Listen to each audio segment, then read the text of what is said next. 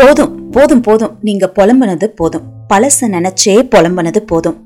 நான் சின்ன வயசுல எவ்வளவு கஷ்டப்பட்டேன் தெரியுமா? என் ஃப்ரெண்டு என்னை ஏமாத்திட்டான்.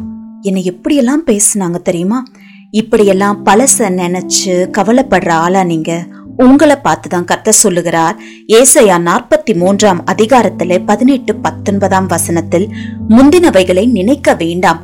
பூர்வமானவைகளை சிந்திக்க வேண்டாம். இதோ நான் புதிய காரியத்தை செய்கிறேன். இப்பொழுதே அது தோன்றும். நீங்களும் பழைய காரியங்களை மறந்து அதை பத்தி பேசாம கர்த்தரை நோக்கி ஜெபம் பண்ணுங்க. ஆண்டவராகிய இயேசுவே என்னுடைய வாழ்க்கையிலே நீங்க வாங்க. பழைய காரியங்களை மறக்கவும் என் வாழ்க்கையில ஒரு புதிய மாற்றத்தை நான் பார்க்கவும் எனக்கு உதவி செய்யுங்கப்பா என்று முழு இருதயத்தோடு விசுவாசித்து ஜெபம் செய்யுங்கள். கண்டிப்பாக ஒரு பெரிய திருப்பத்தை உங்க வாழ்க்கையில நீங்க பார்க்க தான் போறீங்க. கர்த்தர் உங்களை ஆசீர்வதிப்பாராக. ஆமேன்.